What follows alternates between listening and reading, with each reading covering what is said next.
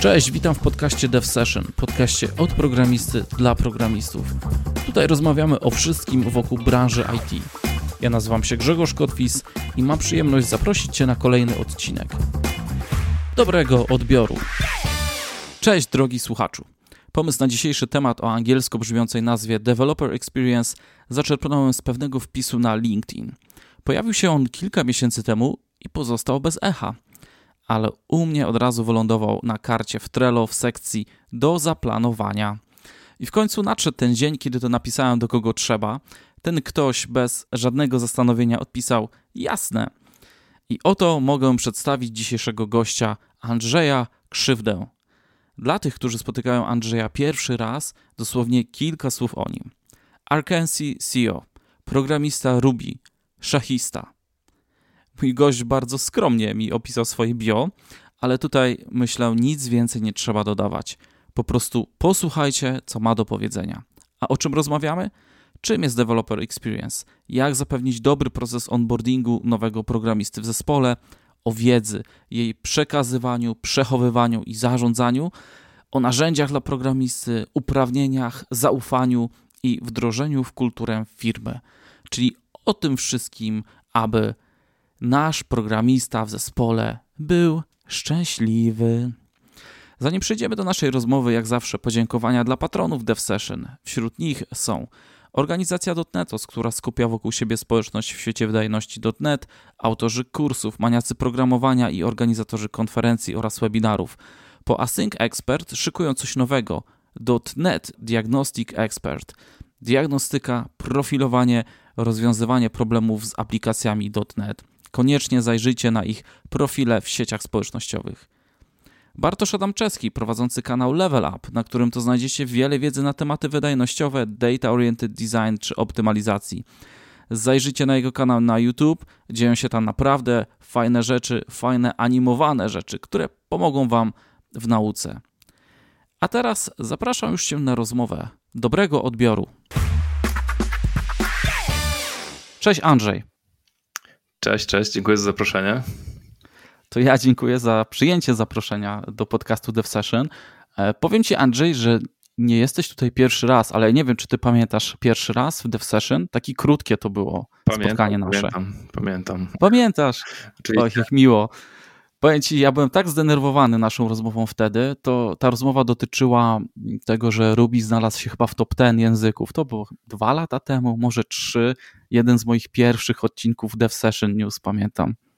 Pamiętam, pamiętam, że od początku ci kibicowałem, cieszyłem się, że tutaj coś startujesz i w sumie to jest taki fajny teraz e, powrót do tego momentu, kiedy, bo to faktycznie był chyba jeden z swoich pierwszych odcinków wtedy.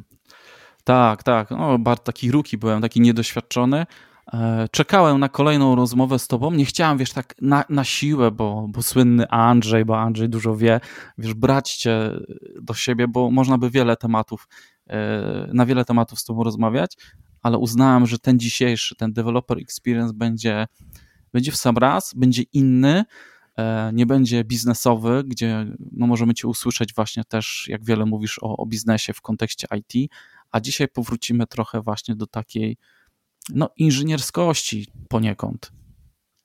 Faktycznie ten temat, kiedy zaproponowałeś, to stwierdziłem, że bardzo mi leży, także dobrze trafiłeś i myślę, że będziemy mieli sporo wątków do poruszenia. Ach, cieszę się. Słuchaj, na początek e, chciałbym e, dla tych słuchaczy, którzy pierwszy raz e, słyszą nazwisko Andrzej Krzywda, żeby dowiedzieli się trochę więcej o tobie.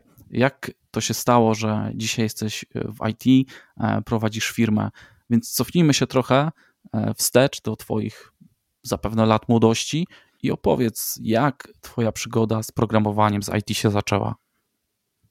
No, ja już jestem trochę wiekowy jak na naszą branżę. Mam 40 lat w tym roku, więc cofamy się dosyć daleko w czasie. Kiedy miałem 7 lat, mój tato kupił mi i mojemu bratu Atari 800 XE. E, czy XL, już nie pamiętam. I to był początek, no bo to się odpalało i poświetlał się ten ekran, gdzie można było sobie w Basicu coś pisać. Ja oczywiście nic nie rozumiałem, ja miałem wtedy 7 czy 8 lat i i za tym nic nie szło poza tym, że sobie odpalaliśmy gry z kaset. Natomiast e, jakimś takim dużym trafem, bo ja akurat pochodzę z bardzo małej e, miejscowości, jakimś dziwnym trafem e, miejscowość obok było prowadzone kółko programistyczne, na które mój tato zapisał mnie i brata i chodziliśmy tam, nie wiem ile czasu, może pół roku. Ja głównie chodziłem po to, żeby sobie tam pograć, ale obaj próbowaliśmy przepisywać programy, które dostaliśmy później w domu i czasami coś z tego wychodziło, więc ja przyznam, że ja kompletnie nic z tego nie rozumiałem, ale umiałem przepisać coś do Atari i czasami coś się wyświetliło, albo jakaś, nie wiem, gra tekstowa na przykład była, albo jakieś powitanie tekstowe i to już było takie takie pierwsze doświadczenie, taki pierwszy kontakt z komputerami, no i w jakimś sensie z informatyką. Osoba, która prowadziła to kółko, to był też mój późniejszy nauczyciel w szkole i dyrektor naszej szkoły. I on na przykład, kiedy organizował zajęcia szachowe, znaczy turnieje szachowe, bo też szachami się dosyć szybko wtedy zaraziłem, to bardzo mi zaimponowało, że, e, że pan Franciszek napisał swój własny program w ZX Spectrum do kojarzeń e, turnieju szachowego i do wyświetlania tabelki, do tego, kto z kim gra. I to było takie wow. I to było takie, że jeszcze on to odpalał na telewizorze w szkolnej klasie. I to wszystko razem połączone ze sobą jakoś tak mi bardzo zaimponowało. E, więc to był chyba ten pierwszy moment, kiedy, kiedy coś tutaj piknęło serduszko w tą stronę. A potem już tak klasycznie, e, szkoła średnia, studia, e, już w kierunkach IT, tak? I pierwsza praca? Myślę, że niekoniecznie klasycznie, ale jeszcze może taki jeden ważny wątek był, kiedy miałem 13 e, lat i firma moich rodziców mocno się rozkręcała. Mm, to był rok 93 i wtedy weszły przepisy, po raz pierwszy przepisy o podatku VAT. Wcześniej nie było podatku VAT. I musieliśmy dostosować firmę do tego VAT-u, a firma działa na, mm, w handlu artykułami spożywczymi, to była sieć hurtowni spożywczych, więc tych różnych stawek VAT-u nas obowiązywało kilka i trzeba już wtedy było wiedzieć o różnicach tam między zerem a zwolnionym, czy ten zwolniony chyba doszedł później, e, więc już wtedy musieliśmy to wszystko obsługiwać i księgowość ręczna tu już nie wchodziła w grę, do tej pory jakby można powiedzieć, że dawało się jeszcze ręcznie działać. No i zeszło na to, że trzeba znaleźć oprogramowanie, a jest rok 93 w Polsce e, tych, tych jakby pokolenia programistów wyżej ode mnie wiekiem jeszcze, no to nie było zbyt dużo, ale już jakieś tam firmy były, zrobiliśmy taki powiedzmy przetarg leciutki, mm, i to było śmieszne, bo przyjeżdżali poważni panowie, programiści albo sprzedawcy i przesłuchiwał ich w jakimś sensie trzynastolatek w krótkich spodenkach. I, um, I ostatecznie wybraliśmy pana Krzysztofa, programistę z Opola. Do dzisiaj to wszystko miło wspominam. I pan Krzysztof przyjeżdżał do nas taką walizką z laptopem, jak ja to nazywałem, tylko wtedy właśnie nie wiedzieliśmy, co się nazywa laptop, po prostu to była walizka z komputerem i, um, i programował często przy nas, więc to było dla mnie takie chyba pierwsze spotkanie z takim prawdziwym, nie wiem jak to nazwać, agile, czy prawdziwym extreme programming, kiedy my mówiliśmy, co chcemy mieć, a pan Krzysztof to tam wklepy i to było też bardzo inspirujące. Ja wtedy nadal trzeba przyznać, że nie wiedziałem, na czym to programowanie dokładnie polega, ale to było takie znowu tknięcie, że e, że okej, okay, jakby tu można coś, że to, to, działa, tak? I to może mogło w ten sposób funkcjonować. I myśmy wtedy kupili pierwsze maszyny 286 pod te potrzeby e, i wdrażaliśmy ten oprogramowanie. Ja sam musiałem używać tego programu później przez całkiem sporo czasu, bo byłem jedyną osobą w firmie, która w ogóle umiała obsługiwać klawiaturę, czy nie wiem, nagrać coś na dyskietkę, wtedy te miękkie, duże dyskietki więc to dawne czasy i to już było takie drugie zetknięcie, a później faktycznie było troszkę takie jakby przerwy i bardziej użytkowe używanie komputera, czyli jakieś gry w Warcrafta, w Duke Nukem i tak dalej, aż do momentu, kiedy po skończeniu liceum ja na, naprawdę nie miałem stuprocentowej pewności, czy pójdę na informatykę, bo już wtedy miałem jakieś ciągotki też do różnych obszarów wiedzy i ciągnęło mnie też troszeczkę w ekonomię, w zarządzanie, zastanawiałem się właśnie w tą biznesową ścieżkę, ale ostatecznie przekonała mnie bardzo, bardzo oferta Uniwersytetu Wrocławskiego. Tam była świetna oferta studiów takich, gdzie bardzo duża dowolność była na studencie, czyli wybór przedmiotów był dosyć szeroki i jednocześnie bardzo mało było przedmiotów obowiązkowych. Jakoś mi się to spodobało wtedy. Mm, I prawdziwego programowania dopiero na studiach się nauczyłem. I też nawet niekoniecznie na samych studiach, co bardziej chyba w akademiku od kolegów. A kiedy przyszedł y, do tego wszystkiego biznes? Kiedy powstało Arkensy? Arkensy powstało jakieś 9 lat po tym, jak rozpocząłem studia, czyli najpierw powiedzmy okres studiów, ale dosyć szybko też pierwsze prace komercyjne, aby się utrzymać na studiach we Wrocławiu. Mm, też co ciekawe, te prace były bardzo często zdalne, nawet jak jeszcze nie, internet nie był powszechny, albo jak był, to na przykład telefony komórkowe jeszcze nie były aż tak bardzo powszechne wtedy. I, i pamiętam, że pracowałem dla takiej firmy oławskiej e, ADV.pl. E, no, bardzo wielu ludzi z Wrocławia tam wtedy pracowało i po prostu się wysyłało raz na jakiś czas mailem te swoje rzeczy do zrobienia i to tak działało. Więc nawet nie było jakiegoś tam gita scentralizowanego czy coś w tym stylu. E, no, ale to były też bardzo proste wtedy projekciki, więc spoko. Studia, w trakcie studiów właśnie wiele tych prac w, różnych wrocławskich firmach. Mm, tutaj miło wspominam też firmę Work Service, w której tworzyłem początkową wersję systemu, który do dzisiaj funkcjonuje do rekrutacji pracowników. Mój kolega, z którym zaczynałem tam pracę, Paweł Wielgus, Paweł, jeśli tego słuchasz, to pozdrawiam. E, Paweł jest tam do dzisiaj, jest tam takim CTO właściwie, e, więc e, bardzo fajne doświadczenia i, i mi studia zajęły 6 lat z racji tych różnych prac i z racji tego, że też wyjeżdżałem w tym czasie do, na 6 miesięcy na przykład do Monachium i tam pracowałem sobie w Siemensie w dziale takim typowo badawczym już. I, dopiero jak pojechałem do Londynu na dwa lata, to po powrocie z Londynu w 2007 roku e, można powiedzieć, że Arkansas zaistniało. Najpierw jako ja, taka solo kariera freelancera, ale bardzo, bardzo szybko to się przerodziło w budowanie zespołu. Bardzo dziękuję Ci za podzielenie się tą, tą historią i jak to u Ciebie wyglądało, bo to jest e, w mojej opinii bardzo nie dość, ciekawe, to potrafi być inspirujące dla, dla osób, które gdzieś tam wchodzą e, do IT, żeby zobaczyły, posłuchały, jak to u kogoś e, innego wyglądało. Andrzej, przejdźmy do tematu naszego odcinka, czyli Developer Experience. E, ja tylko tak powiem na początku, że jak właśnie zastanawiałem się nad tym Developer Experience, to trochę mi to słówko nie pasowało, bo to experience tak często tłumaczymy jako doświadczenie, a tutaj e, bardziej idziemy w kierunku odczuć, takiego przeżywania czegoś, feelings, jakby jak coś postrzegamy. E, ale powiedz, jak ty definiujesz e, developer experience? Chyba właśnie słowo odczucie mi tutaj pasuje.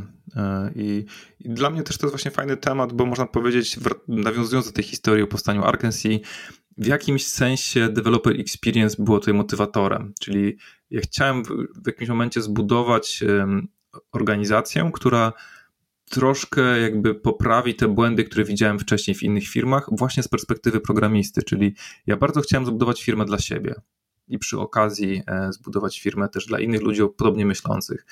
No i tak może troszkę zdradzając, ale myślę, że sporo z tego mi się udało, to znaczy mamy w miarę stabilną ekipę, bardzo fajnych ludzi i e, i myślę, że ten developer experience y, u nas całkiem ciekawie działa. Nie mówię, że jest idealny, zawsze jest coś, co można poprawić, są momenty, kiedy jest ciężko, ale myślę, że na to kładziemy duży nacisk i też często współpracujemy z innymi zespołami, więc jesteśmy w stanie coś porównywać, albo ktoś się do nas zgłasza z prośbą o pomoc taką doraźną e, i widzimy, jak coś jest zorganizowane gdzieś indziej, to chyba często cieszymy się, jak to jest u nas e, zorganizowane. Więc w skrócie tak, odczucie, takie bieżące odczucie, jak się, jak się dobrze pracuje programiście, e, to ja, ja tak rozumiem developer experience. Można by, wiesz, to tak spłycić i czasem jak nawet ja się pytam jakichś programistów, no jak tam jest w tej firmie? No wiesz, fajnie jest, nie? I to, no, można powiedzieć, aha, czyli jest, jest dobry developer experience, nie? Bo w takiej odpowiedzi można od razu usłyszeć też wiele takich negatywnych rzeczy, które no, gdzieś zaburzają właśnie to odczucie. Mm, ja też, jak teraz niedawno zakładałem zespół, to, to, to pierwsze, co mi przychodziło do głowy, żeby było, już takie proste po prostu, żeby było fajnie, żeby dobrze nam się pracowało, żeby nic nam nie zakłócało takiego, e, tego właśnie developer experience. Nie? Zaraz pewnie przejdziemy do szczegółów i, rozłożymy to na czynników, na czynniki, co wchodzi w taki developer experience, ale takie są moje właśnie też pierwsze odczucia w tym temacie. Tak, tak. Ma być fajnie, ale ma być też, e, używając takich może emocjonalnych sformułowań, ma być gdzieś ta pasja w tym wszystkim. Ma być też to jest może, nie wiem, piramida masłowa, tak, ale ma być bezpiecznie, nie? Mamy się czuć, że, że tutaj, nie wiem, z finansami się nie musimy co chwilę martwić o coś tam, a na przykład nie wiem, przy zakładaniu firmy czasami, często tak jest, że ta płynność finansowa niekoniecznie istnieje od pierwszego miesiąca, więc y, te wszystkie podstawowe czynniki muszą być i, i coś więcej musi być fajnie, ale też wydaje mi się, że fajnie, na przykład dla mnie jest zbyt mało ambitne. E, dla mnie też musi być jakaś misja, jakaś, jakiś cel w tym wszystkim, po co my w ogóle istniejemy, poza tym, żeby mieć wypłaty, tak, co, co ciągle, i znaczy jakieś tam płynnie, czy też poza tym, że że dowozimy fajny kodzik, ale jeszcze jest jakieś, jakieś coś jeszcze wyżej nad tym, więc myślę, że też u nas y, udało się to zbudować. Często też, y, wiesz, jak y, przeglądam jakieś artykuły, mm, to są takie porównania, że jeden język programowania ma lepszy developer experience niż drugi. Jeden framework y, ma lepszy developer experience niż drugi framework. I potem jest właśnie takie rozkładanie, a dlaczego ma ten developer experience jest lepszy. bo lepiej, nie wiem, się pisze, inna semantyka, bardziej taka, która podpasowuje deweloperom, może platforma bardziej ogarnięta, lepiej się debuguje, lepiej się testuje, więc też często w takim odniesieniu właśnie można spotkać tę frazę developer experience. Podzielam, że to jest istotne, więc chodząc tak na techniczne szczegóły, no to akurat my jesteśmy znani z tego, że my wybraliśmy język Ruby jako nasz język e, do działania. Nie, nie wiem, czy tu jest teraz przestrzeń na jakieś dyskusje o tym, e, żeby sobie tam, pewnie nie o to chodzi, żeby walczyć teraz językami, ale akurat Ruby jest szczególnie znany z tego, e, że Mac, czyli ten nasz twórca kochany języka Ruby, e, on go zrobił po prostu, żeby programiści byli szczęśliwi. To było tak wprost. To nie było po to, żeby kompilator był szczęśliwy, to nie było po to, żeby to miało być szybkie. E, to wszystko powstało jakby przy okazji i później, ale najważniejsze była, było ten developer happiness, więc chyba jesteśmy faktycznie blisko tego naszego dzisiejszego motywu przewodniego, czyli developer experience. No i też Ruby właściwie nie istnieje bez tego frameworka Ruby on Rails i tutaj Ruby on Rails też wnosi ze sobą jakąś część filozofii, mm, która bardzo szybko pozwala budować aplikacje, jest to tak nastawione na efektywność, na szybkość dowiezienia pierwszej wersji, na jakieś konwencje, niekoniecznie konwencje, które super są na, nawet na dłuższą metę, ale przynajmniej ten start faktycznie wspomagają. Tu jest też cały ekosystem jakichś bibliotek, że do wszystkiego typowych, do typowych rzeczy webowych e, Railsy generalnie wszystko mają i, bardzo rzadko trzeba coś tak mocno klepać od siebie w tych, e, ponownie powtórzę, w tych pierwszych miesiącach pracy, tak, dopiero potem się zaczyna zabawa większa. E, więc ten experience jest nawet, można powiedzieć, e, Ruby tego środowiska Ruby on Rails nawet się przekłada na experience klienta, który współpracuje, czy też użytkowników, którzy współpracują z takim zespołem, bo po prostu rzeczy są dowożone szybko i generalnie działają. E, schody są później, ale to też są schody, które właściwie w każdym frameworku czy w każdym środowisku się pojawiają. Andrzej, kiedy deweloper, załóżmy, zmienia pracę, rozgląda się za nowym środowiskiem, nową firmą, idzie na jej stronę, szuka jej w social mediach i właśnie tam zaczyna jakby, jest taki wiesz, pierwszy styk i poszukiwanie, e, próba takiego rozeznania, jak tam się pracuje, właśnie czy jest ten, jest ten klimat, jest ta inżynierskość, jak, czy jest ten developer experience. E, jak myślisz, co może być takim właśnie pierwszym sygnałem, że jest dobrze albo jest e, jest źle, nie ma tego developer experience, są słabe, mogą być odczucia. Hmm, tutaj poruszyłeś pewien konkretny scenariusz, jak ktoś być może trafia na firmę i powiem ci, że ten scenariusz on już od jakiegoś czasu jest dla mnie nieprzekonywujący. Znaczy, ja rozumiem, że tak się dzieje i e, trudno mi na coś na to doradzić, ale wydaje mi się, że takie troszeczkę randomowe znalezienie gdzieś tam firmy poprzez jej ofertę, która gdzieś wisi, i potem dopiero zapoznawanie, zapoznawanie się z tą firmą przez pryzmat tej oferty konkretnej.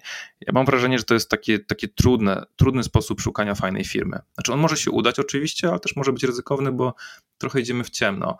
Więc może znowu powołując się na naszą sytuację, my trochę budujemy taką społeczność wokoło siebie. Generalnie ludzie, raczej ci, którzy są na orbicie naszych zainteresowań, powiedzmy, że potencjalnie rozważalibyśmy ich pod rekrutację, my raczej wiemy, kim są ci ludzie, albo możemy wysłać sygnały, albo mówimy w jaki sposób do nas dotrzeć i do nas się dociera przez czytanie naszych książek, blog postów, przez nasze kursy, przez pewnie czytanie tych rzeczy, których ja też coś potrafię tam czasami wrzucić na Twittera czy na Instagrama ostatnio. Mm, więc raczej ten, ten wizerunek naszej firmy on nie jest taki, że trzeba gdzieś go poszukać i my się nawet pod tym kątem niespecjalnie optymalizujemy, więc mm, raczej ludzie nie narzekają na ten, na ten scenariusz, ale nie jestem pewien, jak to wygląda, jakby ktoś nagle zobaczył, że ojej, ktoś tam powiedział o Arkansas, ale ja nic o tej firmie nie wiem, więc pójdę i poczytam.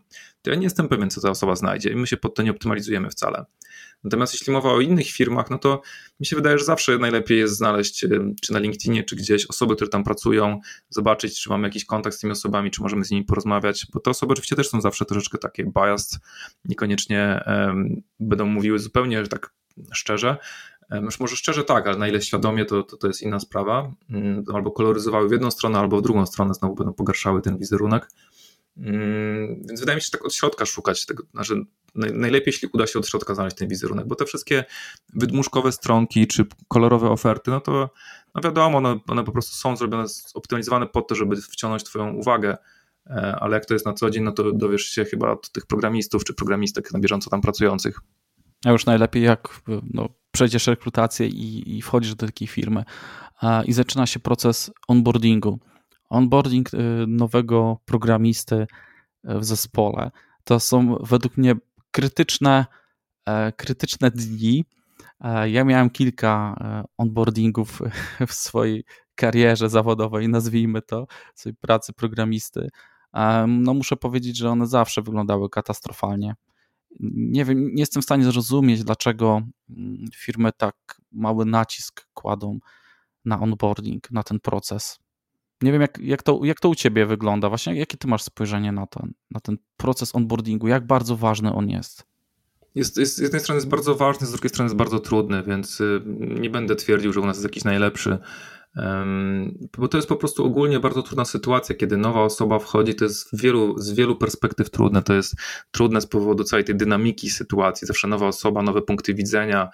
Mm, też to zależy od tej osoby, czy ta osoba jest bardziej taką osobą, która już, już wchodząc robi dużo e, nie wiem, zamieszania, szumu wokoło siebie, że ma jakiś swój punkt widzenia, na coś od razu na przykład krytykuje pewne rzeczy, a co innego, kiedy ta osoba na przykład na dzień dobry e, troszkę powiedzmy akceptuje to, co widzi i dopiero po jakimś czasie powiedzmy przekazuje informacje. Więc tutaj ja nie mówię, że któryś z tych sposobów jest gorszy czy lepszy, tylko że to tworzą jakby dwa różne mm, procesy onboardingowe. E, w naszym przypadku my, my bardzo kładziemy nacisk na, e, na to, aby już pierwszego dnia osoba, która dołączyła, już zrobiła commit na projekcie klienckim, żeby to poszło na produkcję. To jest jakiś cel, jest jakaś metryka wręcz. E, nie zawsze się to udaje, czasami to jest drugiego dnia albo trzeciego dnia, ale powiedzmy jest takie silne parcie na to i tu wcale nie chodzi o to, żeby, nie wiem, maksymalnie teraz charge'ować już ten czas pracy i od razu rzucać na projekt kliencki w ten sposób, tylko mm, bardziej chodzi o taki proces nauki zorientowany pod konkretny task, żeby szybko zrozumieć to, że już pierwszego dnia dostajesz taska z backloga. Jest to task, który jest gdzieś w miarę wysoko lub na samej górze najczęściej.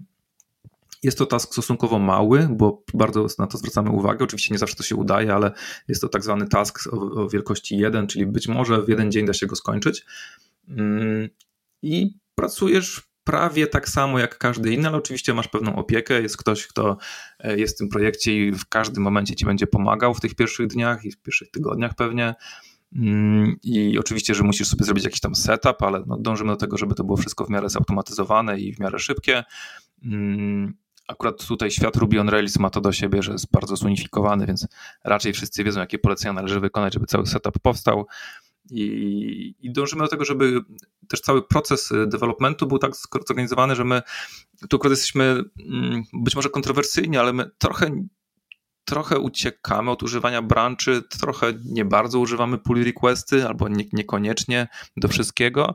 W związku z tym u nas proces wygląda tak, że jeśli wiesz jak fixnąć ten pierwszy, już ten pierwszy task jest bugfixem, że coś się zepsuło gdzieś tam, jakieś złe dane się pobierają, no i w miarę ktoś ci oczywiście pomoże rozejrzeć się po kodzie i pokazać ci, gdzie prawdopodobnie to miejsce do fiksnięcia, do fiksnięcia.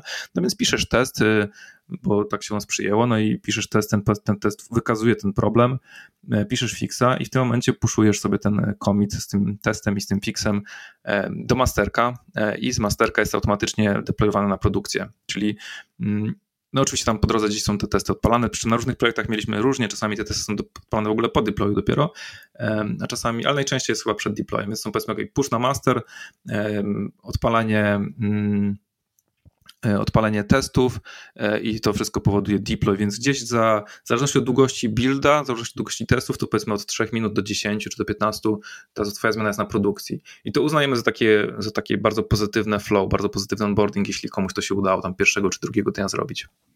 Poruszyłeś tutaj e, tak wiele kwestii. Pozwoli, że ja to troszkę Jasne. rozbiorę na czynniki pierwsze i będę po kolei Ciebie pytał.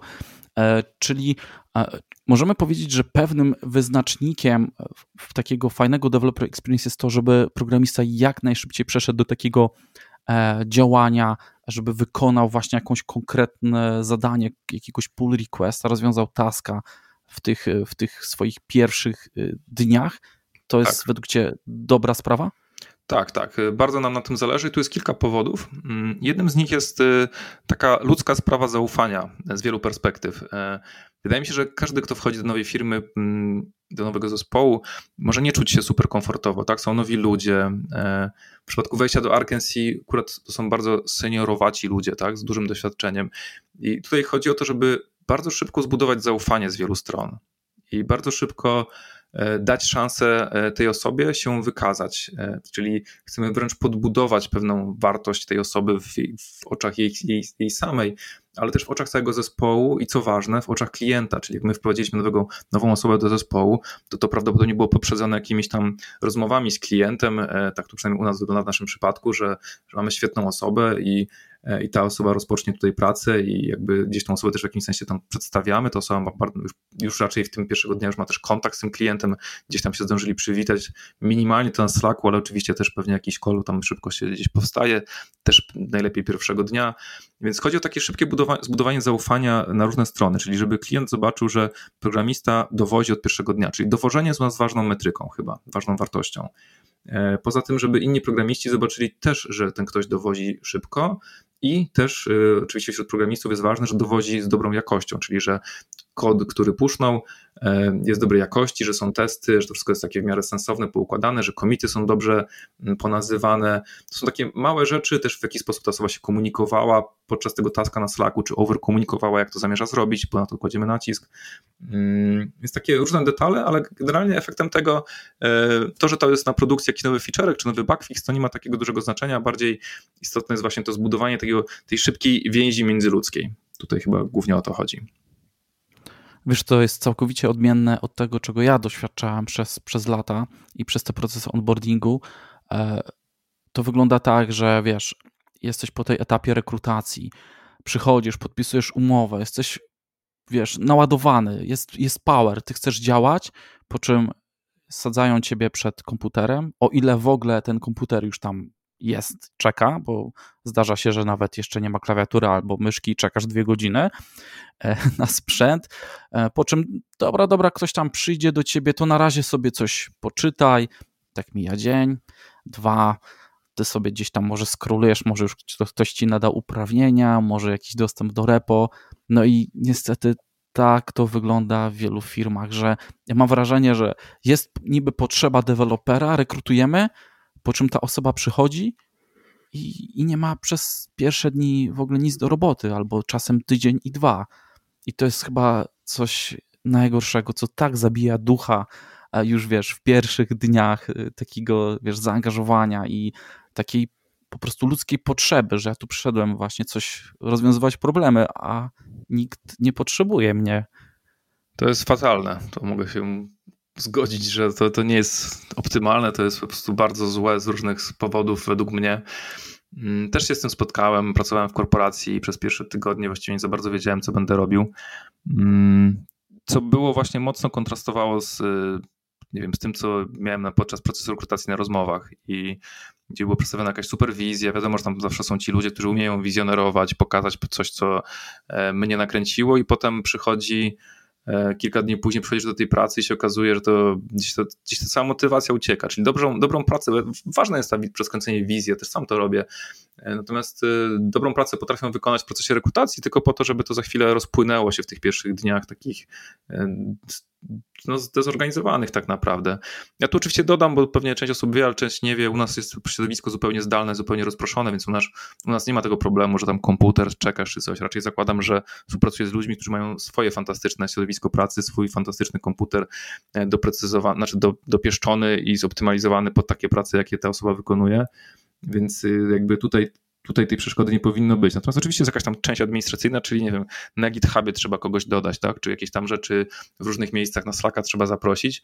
E, I tutaj, tutaj akurat też staramy się tak, że powiedzmy, że jeśli ja prowadziłem proces rekrutacyjny w jakimś tam większości, ale to zwykle i tak ktoś, ktoś prędzej czy później dochodzi jeszcze i, i tą osobę weryfikuje, to ja się koncentruję na tym, żeby tą osobę gdzieś tam wciągnąć na Slacka, a bardzo często ta osoba już jest na Slacku, bo u nas na Slacku są też goście, e, więc już w procesie rekrutacyjnym ten ktoś wchodzi jako gość na Slacka i ma swój własny kanał powiedzmy na Slacku, z którym już poprzez ten kanał asynchronicznie rozmawiamy w procesie rekrutacyjnym i podczas właściwie to jest tylko zmiana w Slacku statusu tego użytkownika, tak, z gościa na kogoś już tam ma dostęp do większej ilości kanałów, a potem to już pozostawiam w swobodzie zespołu projektowego, aby zespół projektowy też szybko te dostępy zorganizował, na, tak właściwie na bieżąco. I ja miałem właśnie dwa, dwie skra, dwa skrajne doświadczenia jako programista w innych firmach, czyli właśnie to korpo i to czekanie, e, że nie wiadomo co będę robił i właśnie brak komputera i tak dalej. A drugie środowisko to była moja praca w Londynie, w małym startupie, gdzie ja byłem pracownikiem numer, poza szefem byłem pracownikiem numer dwa. więc jeszcze był William, no i właśnie był szef, czyli Giles. I tam od początku, kiedy byłem rekrutowany, byłem rekrutowany właśnie dlatego, że ja się znałem na Extreme Programming, czyli ja znałem tą metodykę w praktyce. Natomiast chyba aż sam nie wierzyłem to, co mnie spotkało na żywo, bo to było cudowne, że przyszedłem i to faktycznie było tak, że perprogramowaliśmy codziennie.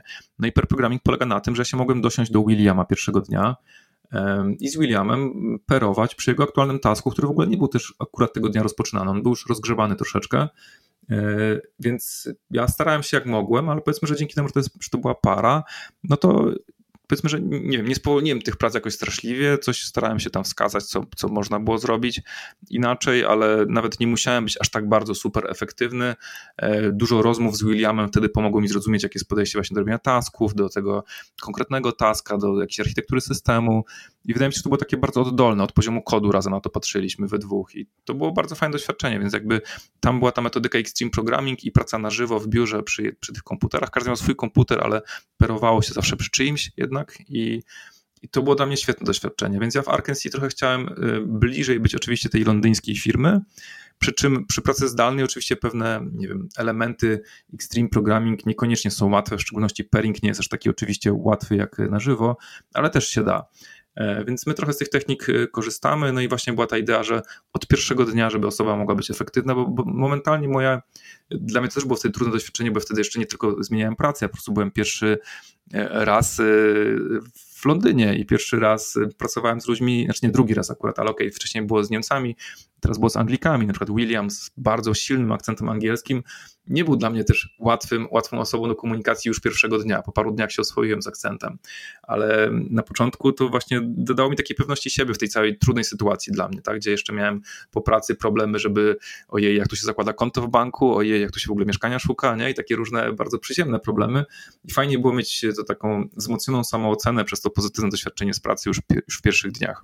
Wiesz co, ja bym chciał się podzielić też swoim doświadczeniem, bo y, właśnie niedawno mieliśmy taką powiedzmy krótką retrospektywę z naszych ostatnich tam dwóch, trzech miesięcy pracy e, i tam się pojawiła taka karteczka, że e, ktoś był po prostu mm, dziękował za to, że ten proces onboardingu e, przeszedł tak sprawnie i że właśnie tego pierwszego dnia mógł zacząć działać. I jak cofam się pamięcią wstecz, jak układałem ten proces, to to były bardzo proste rzeczy i nie wiem dlaczego w niektórych firmach nie są w stanie tego zrobić. E, typu przygotowanie e, dostępów kont wcześniej. Przecież wiadomo, że ten człowiek przyjdzie, to przygotujcie dla niego takiego welcome email. Cześć Grzesiek, witamy Cię w naszym zespole. E, tu są najważniejsze linki, nie? Komunikujemy się w taki i w taki sposób, nie? I po prostu to było tak proste, a zarazem taka fajna rzecz, że, że ten programista dostaje na starcie takie, wiesz, powitanie i tam ma takie pierwsze kroki, które, które ma wykonać. Ma dostęp do repo, sobie je pobiera, ok, przejrzyj. I co najważniejsze, właśnie to, o czym mówiłeś, mieliśmy już dla tej osoby przygotowane taski.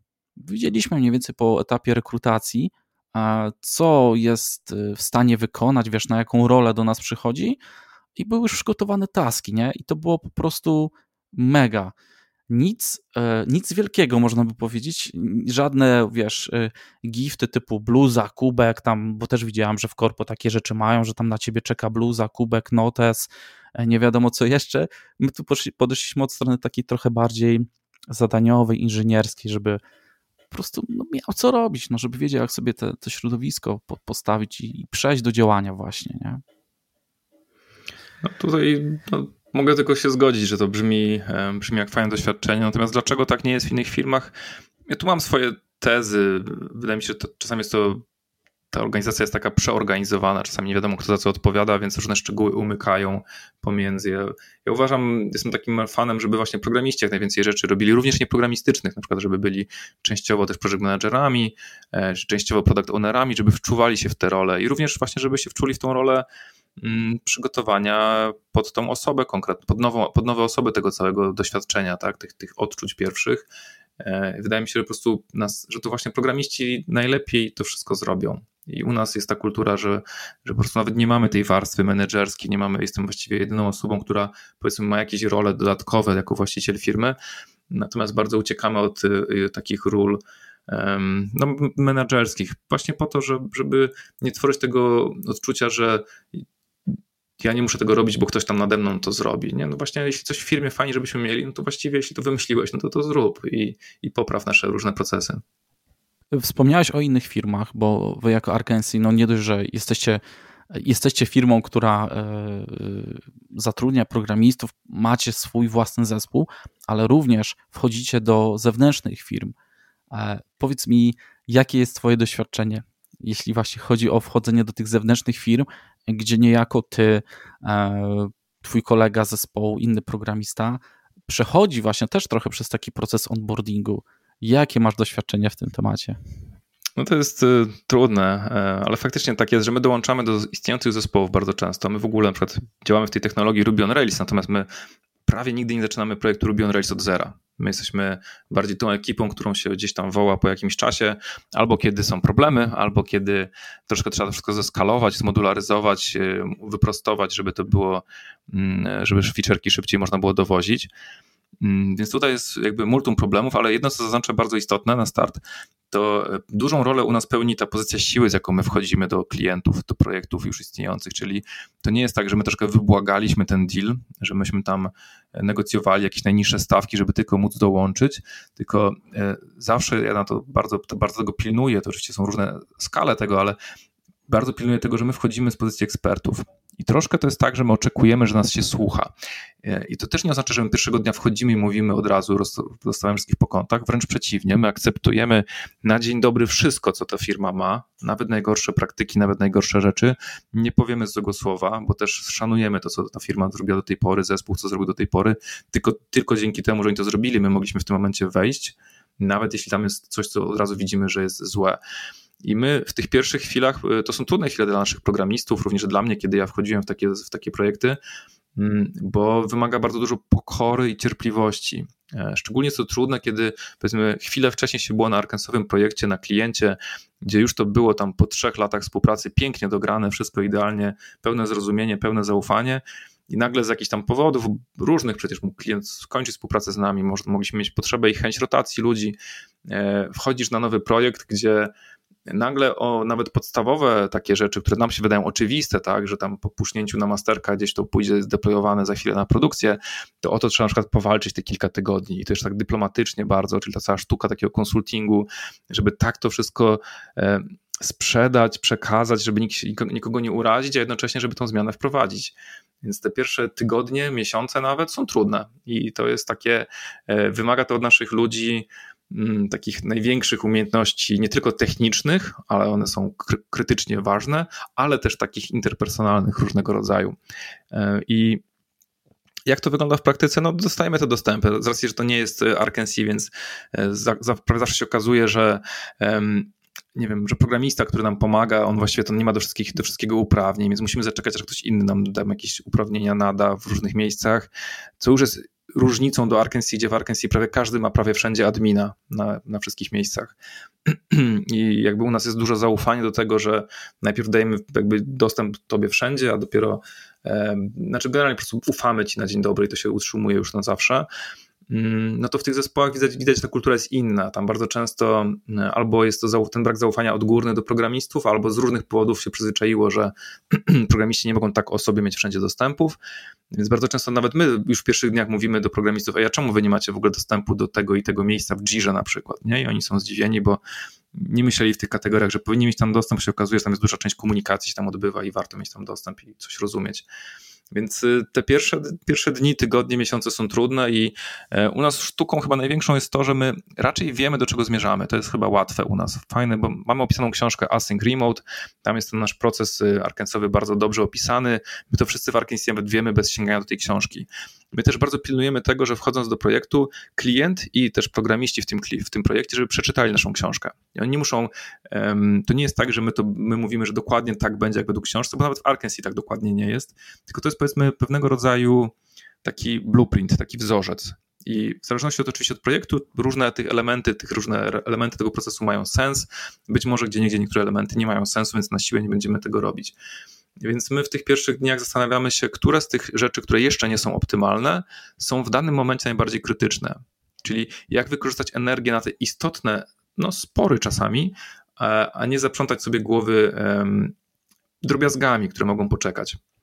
E, więc u nas najczęściej chyba na początku to jest pewnego rodzaju upraszczanie i przeczyszczanie drogi od e, klawiatury programisty do, e, do produkcyjnego, czyli szybkie skracanie feedback loop od programisty do tego, żeby użytkownicy widzieli efekt na, na stronce czy tam na aplikacji. Czyli dbanie trochę o takiego właśnie o tą kulturę DevOps. A powiedz Andrzej, z doświadczenia wchodziłeś już do wielu projektów, właśnie e, ratując z tej pozycji eksperckiej. Jakie są e, najczęstsze takie, takie problemy, właśnie błędy, e, z którymi spotykacie się z punktu widzenia tego developer experience? Czy to jest właśnie brak dokumentacji, czy w ogóle nieustawiony CI/CD? Co tu można zarzucić?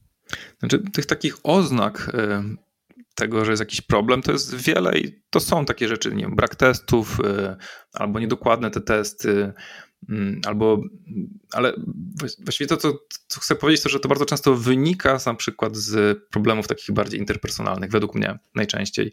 Bardzo często jest to brak zaufania warstwy menedżerskiej wobec programistów też w drugą stronę, trzeba przyznać, że to często zauważamy, no, wchodzimy już na, już na zaistniałą pewną dynamikę ludzką. To się szybko da wyłapać, kto się z kim nie lubi, że tu już jakaś delikatna polityka czasami gdzieś jest. Raczej my uczestniczymy w małych projektach, ale powiedzmy, że po stronie klienta też może być zaangażowanych kilkadziesiąt osób.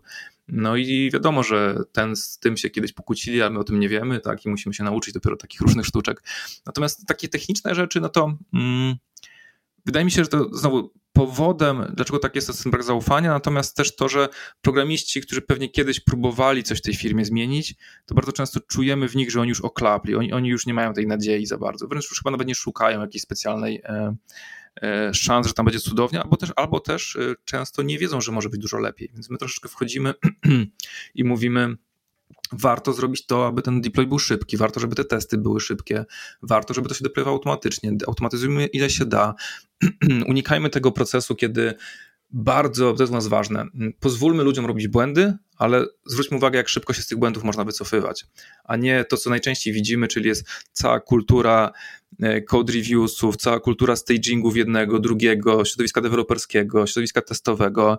Jest ileś tych różnych faz, tylko po to, że jest założenie, że błąd nigdy się nie może pojawić i trzeba go wyłapywać. I to ma jakiś sens oczywiście, ale tych błędów i tak się nie uniknie w ten sposób. Natomiast jak się stworzy środowisko troszkę od innej strony, czyli pozwolenie na przyzwolenie na błędy, ale szybkie mm, wycofanie się z nich, zanim będzie katastrofa, to bardzo, bardzo uprasza ten proces i jednocześnie według mnie właśnie bardzo ma duży wpływ na ten cały developer experience. Chociaż nie wszyscy są z tym przyzwyczajeni, czyli na przykład niedawno wchodząc do jednego projektu, uprościliśmy ten cały proces DevOpsowy, ten właśnie mm, deployowania na produkcję, I okazało się, że bardzo szybko jeden z programistów po stronie klienta y, bardzo szybko tą produkcję zepsuł. Nie był przyzwyczajony do tego, że, e, że mm, znaczy mimo, że to było komunikowane wprost, ale no, może to wynikało z jakiegoś trochę niedbalstwa, może, może troszkę takiego jeszcze nieprzyzwyczajenia do tej kultury, że jeśli okej, okay, no fajnie jest mówić, że to co puszujesz na masterka ląduje na produkcji za chwilę, no ale to też przynosi odpowiedzialność na ciebie, na programistę, czyli e, puszuj tylko dobre rzeczy, albo nie wiem, chowaj nowe rzeczy za feature toglem, nie odkrywaj ich, dopóki nie są gotowe. E, więc mm, no chyba te elementy są takie najbardziej zauważalne, kiedy, kiedy my wchodzimy e, do tych projektów klienckich. Takim mm, inną rzeczą, na którą też warto zwrócić uwagę, a wydaje mi się, że chyba jest czasem tak e, pomijana, to się zmienia. Wiesz, to jest cała ta warstwa sprzętowo-narzędziowa, jeśli chodzi o developer experience. Ja nieraz spotkałem się z sytuacją, gdzie o dodatkową kość ramu trzeba było po prostu, wiesz, błagać, składać podania, a, a widziałem wprost, że albo to ja się męczę, albo deweloper obok w biurko się męczy e, i narzeka, że, że nie ma ramu, że działa to wszystko wolno, że widzę, że on się tam gotuje, wiesz, są tak proste, proste rzeczy właśnie, czy brak jakiejś licencji na jakieś narzędzie usprawniające, które by podniosło go tam, no nie powiem, że na duchu, ale wiesz, uskrzydliło, to wszystko by zaczęło działać tak E, od palca, a ludzie kombinują, robią jakieś obejścia, wytrychy, e, gdzie to wcale nie rozwiązuje tych docelowych problemów biznesowych, to, to nie przynosi wartości e, właśnie firmie, firmie, tylko nie wiem, tworzy dodatkowe frustracje, kłopoty i inne tego typu rzeczy. To zgadzam się, tu to widziałem wielokrotnie, taka dziwnie rozumiana oszczędność na przykład. E, Anglicy mają to fajne powiedzenie, że ktoś jest penny wise, pound stupid, nie? czyli dba o grosiki, ale nie patrzy na te funty, czyli najczęściej to się objawia w tym, że e, ludzie oszczędzają na jakichś różnych, nie wiem, usługach zewnętrznych, e, nie wiem, za mało kasy dadzą na tą chmurkę, żeby tam to, te, te testy leciały szybciej. I przez to y, programiści są powolniejsi, tak, przecież to jest oczywiste, a jednocześnie to koszt programisty jest największy w tych zespołach i to jest takie dla mnie właśnie penny wise, pound stupid, że okej, okay, no fajnie, że zoptymalizowałeś coś drobiazgowego, a tu za chwilę mm, ten czas programisty nam wycieka. A natomiast, to, ponieważ to bardzo trudno się trakuje precyzyjnie, więc zakłada się, że, e, że programi no, programiści już tak mają, że są wolni u nas w firmie, nie? I tak, no nie, właśnie oni mogliby być szybcy, tylko dokładnie te czynniki, o których powiedziałeś. E, przy czym znowu, ja przy środowisku zdalnym zakładam, że jeśli chodzi o ten sprzęt programisty, że to jest po jego stronie. Akurat tak u nas to wychodzi, że to jest jego odpowiedzialność, jego profesjonalizm. Oczywiście, jeśli chce coś kupić na koszt naszej firmy, to niech to tylko dopisuje do faktury, nie musi czekać na żadne pozwolenia, zgody, e, może użyć też tam PayPala firmowego czy coś w tym stylu. E, więc no, jest to wszystko bardzo takie e, zachęcające, myślę, i, i otwarte. Mm, ale jeśli chodzi o takie wspólne rzeczy typu nie wiem, Circle CI używamy, czy używamy Heroku, no to znowu wszyscy mają admina. Jeśli programista uważa, że trzeba podkręcić pewne parametry, bo to ma sens, bo to przyspieszy pracę, no to u nas jest bardzo ważne to, że każdy to może zrobić. Nie czekamy, tak? Czyli u nas nie ma tego proszenia się, nie ma tego um, query, nie ma tego pull, jest push. Czuję potrzebę zmiany, wprowadzam tą zmianę. To jest według mnie bardzo, bardzo istotna rzecz i e, no, po prostu nie, niezliczona ilość frustracji. Nie wiem, jak to wygląda w świecie Ruby, ale wiesz, ja jestem, e, siedzę w dotnecie i jeszcze do jakiegoś e, kilku lat wstecz mieliśmy tylko Visual Studio.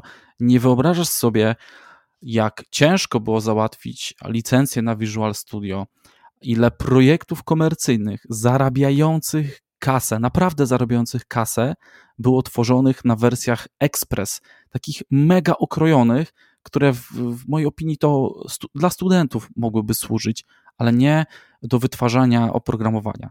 Bo idąc tą drogą, ja bym mógł powiedzieć, no w sumie to możesz i nawet w notatniku sobie programować, nie? Ale po prostu y, nigdy nie byłem w tego, tego w stanie zrozumieć.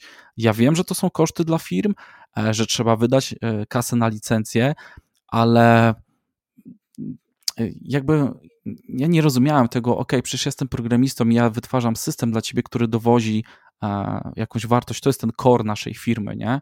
Więc może jednak skupmy się właśnie na tym i znajdźmy kasę na to, a nie przepalajmy na, nie wiem, imprezy integracyjne, na jakieś inne kurna pączki czy, czy owoce.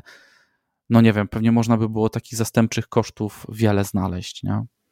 No to są dla mnie zaskakujące takie historie, które opowiadasz. Faktycznie w Ruby on Rails y, może jest troszeczkę inny ekosystem, jakieś inne środowisko, no to może też kwestia firm, że to są firmy trochę mniejsze, może dzięki temu są sprawniejsze w działaniu, ale też oczywiście mogą mieć mniejsze budżety, więc ja się zastanawiam, czy to jest kwestia budżetu w tych sytuacjach, o których mówisz, czy to jest bardziej kwestia takiej, no takiej, takiego braku organizacji po prostu, tak, że chyba się gdzieś to nie ogarnęło po drodze, że nie ma to budżetu przewidzianego, mimo że ogólnie budżet firmowy ma się świetnie na przykład, nie, tylko na tą konkretną rzecz, nie wiem, nie wiadomo z którego pudełka wziąć pieniądze pewnie, tak? Chyba mam takie odczucie, wiesz, że nie, góra, e, powiedzmy ten management nie bardzo chyba wiedział, E, jak coś działa, może nie były odpowiednio zakomunikowane potrzeby e, programistów. No, ciężko mi to zrozumieć. Nie? Jestem teraz troszkę w innej sytuacji, to, to są sprawy historyczne, ale, mhm. ale mhm. one, one się, jestem przekonany, że takie sytuacje zdarzają się dzisiaj i nie tylko w małych, biedniejszych firmach, ale także i w dużych. Nie? Mhm.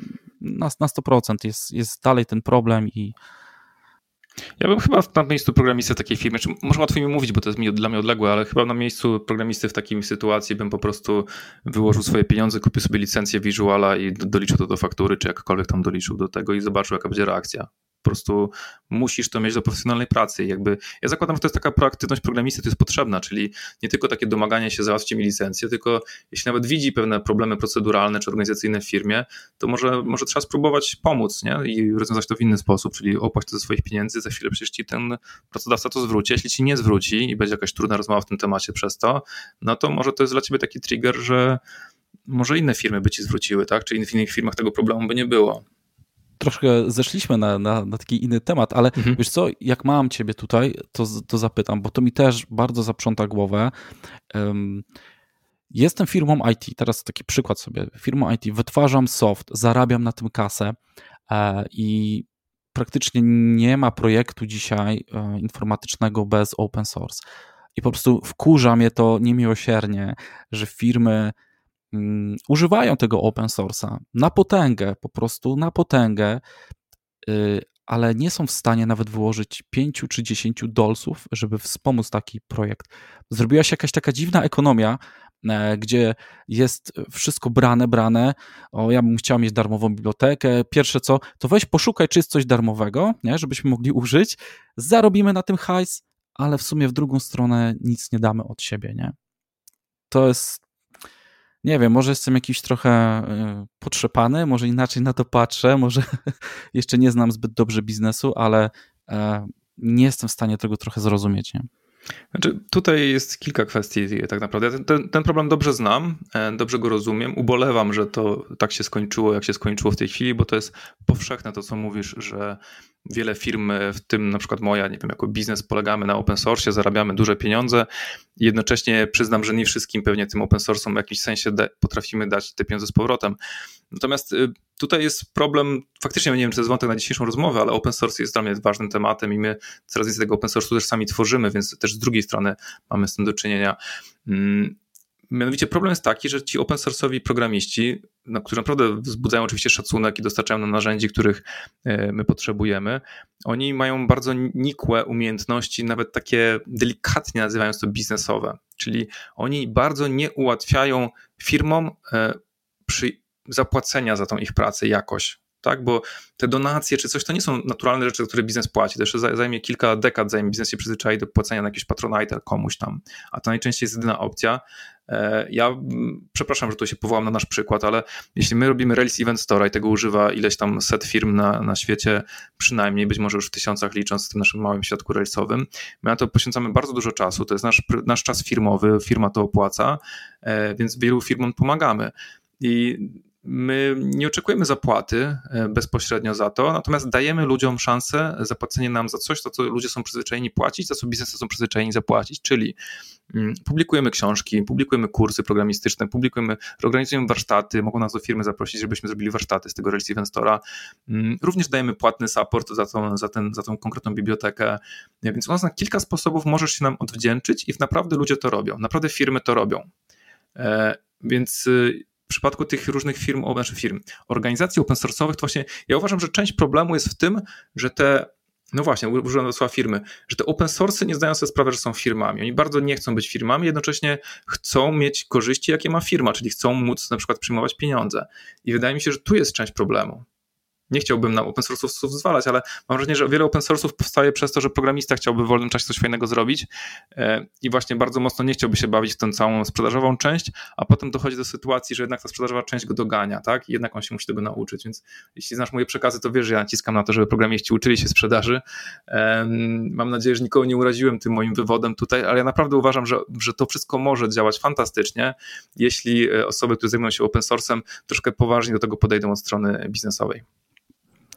Ach, marzy mi się odcinek y, osobny na ten temat i ja sobie to zapiszę, bo to jest, to jest ważny temat. Y, o open source można mówić wiele, ale ten właśnie to, to połączenie z biznesem, bo często deweloper, który rozpoczyna, czy nawet jakiś mały team, czy dwie, trzy osoby hobbystycznie robią ten projekt, który z czasem przerasta się w coś wielkiego, przerasta się właśnie w biznes czy w firmę. To jest to właśnie, co, co powiedziałaś, ale to zostawiamy na, na kiedy indziej. To była taka mm, dygresja. Bardzo fajna, bardzo fajna dygresja. Jeszcze tylko dorzucę, że ja kilku open source'owcom pomogłem zbudować model biznesowy, więc ja wiem, że to może działać nie tylko nam, ale też i innym. Na przykład Mutant, bardzo znane narzędzie w środowisku Rubiego do testów mutacyjnych. Markus po prostu przerobił z open source'a na, na płatne licencje w tym momencie i świetnie mu to działa. Ekstra. Musimy wrócić kiedyś do okay. tego. Na 100%. E, Andrzej, słuchaj, e, wiedza, wiedza, wiedza, wiedza i dzielenie się wiedzą.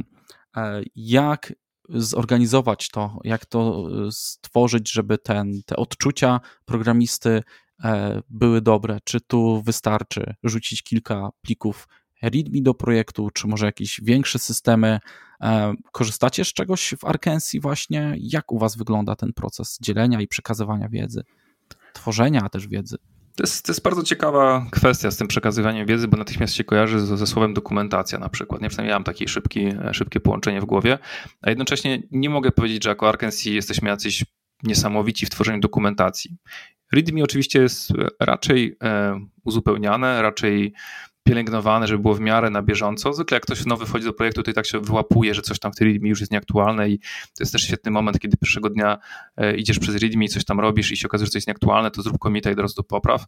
Mm, natomiast ja wierzę w taką żyjącą dokumentację, znaczy żyjącą, no tak, żyjącą dokumentację poprzez um, może nazwą to komunikacją, to też zabrzmi jak taki noise ogólny, ale to nie o to chodzi, tylko trochę jestem chyba takim agile'owcem z takiego starego wydania, że wierzę w to, że, że, że ludzie są ważniejsi niż dokumentacja. I to oczywiście może mieć swoje skrajnie złe odmiany, czyli tak zwana plemienna wiedza na przykład, lub też może mieć właśnie dobre odmiany, czyli generalnie tyle tej komunikacji jest w firmie, że każdy o wszystkim wie. I bardzo wierzę w collective ownership, bardzo wierzę w to, żeby każdy programista miał jak największy dostęp do czy do klienta, czy najlepiej nawet do użytkowników, żeby wiedział y, od kogo pozyskiwać informacje w razie czego.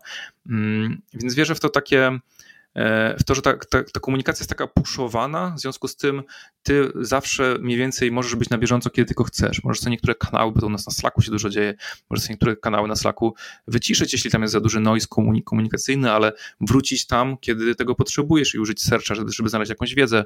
E, więc e, u nas faktycznie chyba sporo tej wiedzy jest na Slacku, ale wydaje mi się, że umiemy to robić dobrze, bo to, ta wiedza na Slacku też się kojarzy z tym, że to jest ulotne, a to właśnie u nas nie jest takie ulotne, u nas tak zwane grepowanie Slacka jest częste. I chyba też piszemy w taki sposób często na Slacku, aby to było grepowalne w przyszłości. E, mamy bardzo wiele kanałów dedykowanych. Czasami coś sobie przekleimy z jednego kanału do drugiego, jeśli to jest istotne.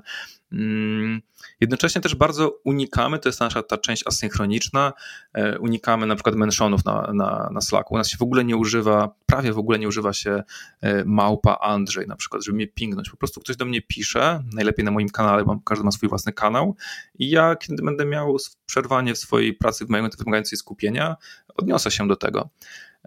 I z tą wiedzą ogólnie, mm, teraz tak, wiedza, wiedza techniczna, typowo programistyczna, no to z jednej strony mogę powiedzieć takim sloganem, że przecież kodzik nie kłamie, zawsze może sprawdzić w kodziku, no ale dobrze wiemy, że czasami te kodziki są, są jakie są, tak? Niekoniecznie od razu mówią, co tam się dzieje e, i czasami trzeba troszkę pogmerać. Ja, ja bardzo lubiłem praktykę taką, że w momencie, kiedy pojawiała się jakaś już idea modułów, komponentów e, w, w repozytorium, to że każdy z nich miał swój plik readme. I on, znowu, on nie musiał być idealnie dopieszczony, ale przynajmniej z grubsza coś tam określać, e, na przykład jeśli już mówimy o bandit kontekstach, to nie wiem, jakie tam są eventy z tego, z tego kontekstu publikowane, e, jakie są ważne agregaty, jaka jest w ogóle rola, jakie tu niezmienniki pilnujemy na przykład. E, to, co bardzo lubię dokumentować i to uważam akurat za istotne, chociaż nie mogę powiedzieć, że to jest bardzo powszechną u nas formułą, to uważam, że dobrze jest gdzieś sobie zrzucać e, dług techniczny, po to, aby była świadomość nie tyle, może nie tyle, żeby widzieć w jednym miejscu o rany, ile mamy do naprawienia, tylko bardziej, że jeśli ja zrzucam, że jest dług techniczny, bo sam go wprowadziłem przed chwilą, bo musiałem pójść na skróty, unikam tego, ale czasami się wiadomo zdarza, to ja chcę to zrzucić tylko po to, żeby inni programiści w zespole mieli świadomość, że ja mimo że ja to wrzuciłem, ja to uważam za dług techniczny, lub też jeśli po kimś coś zobaczę, to zaznaczam, że to jest dług techniczny, po to, aby inni w razie czego nie musieli się pytać, Andrzej, albo tam mówić tą zawsze takie niezręczne sytuacje, Andrzej, ale to jest skopane, nie, generalnie, i tylko to może trwać dłużej, zanim mi to powiedzą. E, i ja bym to chciał zmienić, tylko właśnie ja chcę od razu dać sygnał, zmieńcie to, jak ktoś ma energię i możliwość i jest przy tym kawałku kodu akurat ponownie, zmieńcie to, ja wiem, że to jest złe. Więc akurat wokół długu technicznego chyba najwięcej mam takiej potrzeby komunikacyjnej, ale to też nie oznacza budowania jakichś tam plików PDF czy jakiegoś e, kolejnego wiki, gdzie rzadko ktoś kiedyś zagląda, tylko szukam tego jak najbliżej kodu, ale też nie za blisko. Ja unikam komentarzy w kodzie na przykład. Nie? Więc akurat takie readme z długiem technicznym jest ok, albo po prostu regularne zrzucanie na kanale, tak zwana overkomunikacja, którą stosujemy, czyli powiedzenie, słuchajcie, tu mamy w tym module, to mamy to skopane ogólnie, jak już któraś osoba to powie, to znowu jest ta świadomość, aha, skopane, to jak już y, za chwilę i tak prędzej czy później u nas jest taka proaktywność silna, ktoś, ktoś w końcu rzuci temat, no dobra, to jak to powinno w ogóle być, nie? To obgadajmy to szybko e, na Slacku, czy czasami też oczywiście na, na czy wejdźmy w dwie osoby, czy więcej osób, jeśli to może być przydatne. Więc ta komunikacja u nas jest bardziej w postaci tego przepływu niż w postaci dokumentu. Chyba tak bym to ujął. Zrodziły mi się dwa pytania. Pierwsze e, dotyczy e, e, wiki. Czy uważasz, że takie systemy typu wiki, konsul mają rację bytu, jeśli chodzi o taki storage, taki, taki wiesz, kontener na przechowywanie wiedzy i udostępnianie jej innym programistom? Tak, tak. My, my mieliśmy całkiem dobre doświadczenia z takim narzędziem, które nazywał się Hackpad, tylko że potem bodajże Dropbox ich kupił i troszkę chyba porzucił. I teraz jesteśmy na Quipie. Quip u nas pełni tą rolę. Quip ma parę takich rzeczy, które nie są aż tak wygodne jak Hackpad, więc widziałem, że wraz z przejściem na Quipa troszkę nam opadła aktywność na tego typu narzędziach. To jest takie powiedzmy wiki. Pewne rzeczy muszą być na czymś takim. Uważam, że warto maintainować przynajmniej jeden lub kilka małych dokumentów per projekt, e, aby tam pewne rzeczy zrzucać, przypomnieć sobie nawet, ale nie dążyłbym do jakiegoś perfekcji w tym wszystkim. I nie za dużo, bo też wydaje mi się, że potem ten czas spędzamy na wiki zamiast na e, poprawianiu kodu. Mm, ale tak, wydaje mi się, że takie miejsce, ono generalnie musi istnieć tak, żeby w razie czego było wiadomo, gdzie pójść. I na przykład też z którego miejsca zalinkować, nie wiem, my, my czasami nagramy screencasty, zrobimy jakiś featurek, to nagram screencasta mówiąc, jak ten featurek działa i fajnie mieć ten link do tego screencasta gdzieś, tak? Albo w README, albo właśnie na takim wiki. A czy wiesz, bo mam też takie doświadczenie, że bardzo często ta, ta wiedza na wiki czy te dokumenty się dezaktualizują. Jeśli raz się ktoś zraził, to rzadko już kiedyś, y, rzadko mm, ponownie tam zagląda. E, więc tu też, też wchodzi właśnie ten maintenance, więc to, co wspomniałeś, kilka dokumentów jest jeszcze do ogarnięcia, ale jak rzeczywiście rozdmuchamy tą dokumentację i to będzie ciężkie do utrzymywania, to, no to bardzo szybko się zdezaktualizuje i, no po prostu przestanie być użyteczne. Tak, dlatego ja bym powiedział, że u nas to chyba nie jest takie first class citizen. Po prostu zakładamy pewną ułomność tego i nie wyolbrzymiamy też tego e, na rzecz może bardziej właśnie tego, co w kodzie można zrobić, co można też na, na Slacka gdzieś tam puszczać, czyli wiadomo, że jest tak, istnieje taka, nie wiem, utopia, taka nirwana, że gdzieś jest projekt, który jest wszystko, wszystko jest zdokumentowane, no ale jakby też pytanie, po co aż tak bardzo, nie? To jest jakiś koszt z tym związany, ta pielęgnacja jest na pewno trudna, nie da się tego zautomatyzować. Przecież jest wiele różnych prób automatyzacji, synchronizacji, ale one zwykle też dorzucają jakiś swój element taki, że nie wiem, że musisz zawsze używać tego narzędzia już na zawsze. Nawet jak się pojawi inne fajne, to już nie możesz tego zmienić, bo to jest koszt zmiany automatyzacji. Więc y, nie przesadzałbym chyba z tym. I w pełni rozumiem to zrażenie się dokumentacją i później unikanie jej. Wydaje mi się, że to jest naturalne. E, I wydaje mi się, że mimo tego, tego sloganu na początku chciałem uniknąć, to mimo wszystko kodzik prawdę mówi. Więc jak jesteś w jakimś projekcie już dłuższy czas, to i tak wiesz, gdzie odnaleźć prawdę, a z drugiej strony, jeśli ktoś nowy dołącza, to dlaczego mamy zakładać, że ten nowy ma tylko i wyłącznie przeczytać wiedzę o projekcie? Po prostu z nim rozmawiajmy na bieżąco cały czas. E, Andrzej, a powiedz mi, e, gdyby, e, czy zdarzyły ci się sytuacje, że ktoś pyta się ciebie o coś, a ty mu mówisz, tam masz dokumentację? Czy, czy odpowiadasz? Nie, i... nie, nie odpowiadam. Nawet jeśli to jest z dokumentacji precyzyjnie, to to odpowiadam, ewentualnie na koniec mówię, że, że w razie czego to tam jest ta dokumentacja, też ewentualnie jeśli na przykład sam czuję, że opowiadając rozszerzyłem troszkę to, to właśnie to jest może dobry moment, żeby tę dokumentację zaktualizować. Czyli mamy taki troszeczkę mhm. trigger. Jeszcze chciałem zapytać o ten e, sposób, że nie robicie mention na Slacku. Powiedz mi, czy to nie trochę jakby nie zwalnia z jakiejś takiej odpowiedzialności, że piszemy takie wiadomości trochę widmo i w sumie nie wiem, czy ta druga osoba ją przeczyta, czy nie. Jak to wygląda właśnie? Bo ja nie mam doświadczenia w tym temacie i bałbym się, że jeśli ja nie zamęszonuję kogoś, to ta osoba w ogóle, wiesz, nie dostanie powiadomienia, na pewno nie zajrzy do tej wiadomości, w ogóle, wiesz, przepadnie, to będzie taki ghost message, mhm. nie? Ja nawet blogposta mam y, napisanego o nazwie Am I ignored in my async team?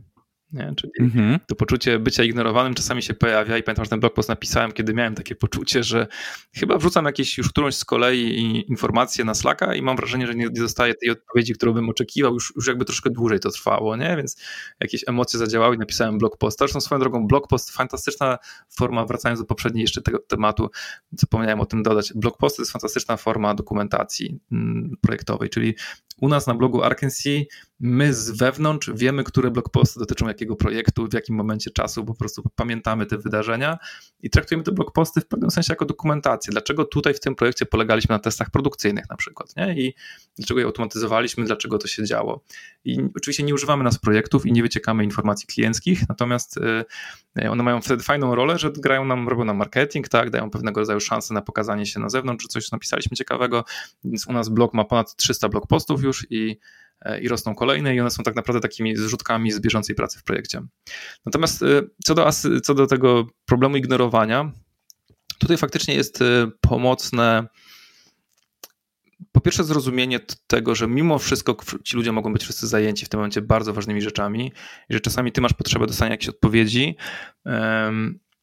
Zawsze się trzeba zastanowić w ogóle, po co robisz query, nie? I to nie chodzi o to, że, że, że unikajmy w ogóle rozmów, u nas jest tych rozmów właśnie bardzo dużo, tylko zawsze się warto zastanowić, czy to, że ty zadajesz pytanie dla ciebie istotne tak bardzo, że aż czujesz się zignorowany i wręcz zblokowany, to według mnie to jest problem bardziej procesowy niż komunikacyjny.